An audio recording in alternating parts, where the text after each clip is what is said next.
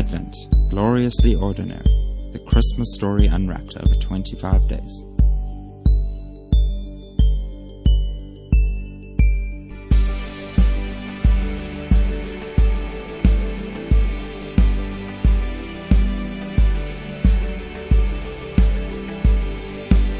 Well, folk, welcome to day four of our Advent podcast series.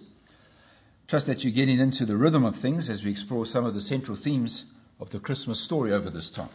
Now, one of my favorite recollections from our childhood years were our family trips back to visit my grandparents, who lived in a small northern KZN town of Vryheid. A whole horde of scattered family members would gather over the Christmas and New Year holiday season, and a lot of fun was had by everyone. My paternal grandfather was an amazing man, and he had the ability to stir up in the kids a growing sense of anticipation as Christmas drew nearer and nearer.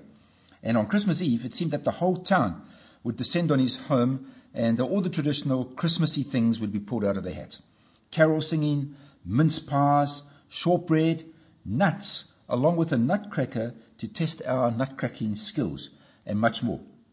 However, by the end of the evening, the only thing on my mind would be what presents were wrapped and lying under the Christmas tree waiting for me. Now, doesn't that sound like a child to you? My grandpa, Grandpa Ted as we called him, had raised our sense of anticipation and expectation to fever pitch. Now, so we get into the big idea for today's podcast. Jesus' arrival, as we said, that's the word Advent, it's his coming, unusual as it was, did not come out of the blue. In fact, there was a time, there was at the time of his birth a sense of anticipation and expectation within most of the Jewish population, which can be traced back to a thread or a theme that was found in the Jewish scriptures. Now, if we are made aware of the sense of anticipation that runs in the Old Testament, it will help us to understand this following passage recorded in Luke's Gospel uh, that I'm going to read for you. Let me read. It says, Now there was a man in Jerusalem called Simeon, who was a righteous and devout man. He was waiting for the consolation of Israel, and the Holy Spirit was on him. It had been revealed to him by the Holy Spirit that he would not die before he had seen the Lord's Messiah. Moved by the Spirit, he went into the temple courts. When the parents brought in the child Jesus to do for him what the custom of the law required, Simeon took the young boy in his arms and praised God, saying, Sovereign Lord, as you have promised, you may now dismiss your servant in peace, for my eyes have seen your salvation, which you have prepared in the sight of all nations. Isn't that amazing? Here we've got this perhaps elderly man, a devout man, and he had been waiting. In fact, his whole life, he had been living with a sense of anticipation that he would be able to see the Messiah before he died. Now, as I mentioned earlier uh, in our intro, there was an expectation within the Jewish nation that at some point God would send a Messiah. Messiah is really just a code word for an anointed king, a leader, a warrior king, who, who would be sent and who would usher in a new era, almost like in South Africa we would talk about Madiba being ushering in a new rainbow nation era for us.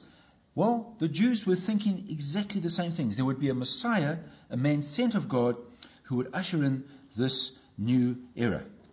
This belief was birthed many years before, and it didn't just come from the difficulties that Israel experienced politically and economically. No, no. The, there was not just a general optimism that next year will be better. 2017's got to be better than 2016. No, no.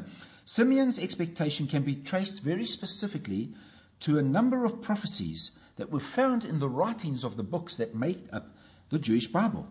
These pro- prophecies were actually promises by God to the nation of Israel that He was going to intervene within the history, their history, through a unique warrior king to rescue or to save the nation. Now, it's important to understand the nature of biblical prophecy. I like to think that it's rather like the clues that are handed out to the uh, contestants in the TV series The Amazing Race. The details are sketchy, often cryptic, but the team that interprets the clues correctly will get to the correct spot. So, considering the advent of the Messiah or the coming of the Messiah, There were certain aspects in those prophecies that weren't very specific. For example, the exact date. Other aspects were very, very clear.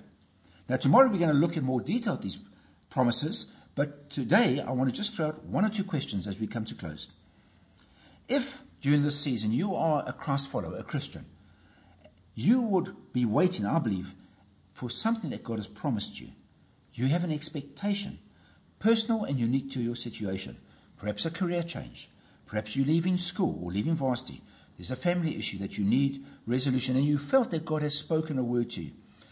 The Advent is a great time for us to be reminded that God will fulfill his promises. Perhaps you're listening in today and you've got absolutely no expectations of God dealing in your life. In fact, if you're honest, God might or might not be there. As my friend Jamie says, whatever. I would encourage you, hang on with us because the Bible is full of folk who began their faith journey as skeptics and ended up like my friend Simeon, who at the end of his life prayed this incredible prayer Sovereign Lord, as you have promised, as you have promised, he held on to that promise. You may now dismiss your servant in peace, for my eyes have seen your salvation. Nothing can top it when God makes good on his promise to you. This is reason for a huge celebration. So until tomorrow, cheers, signing out.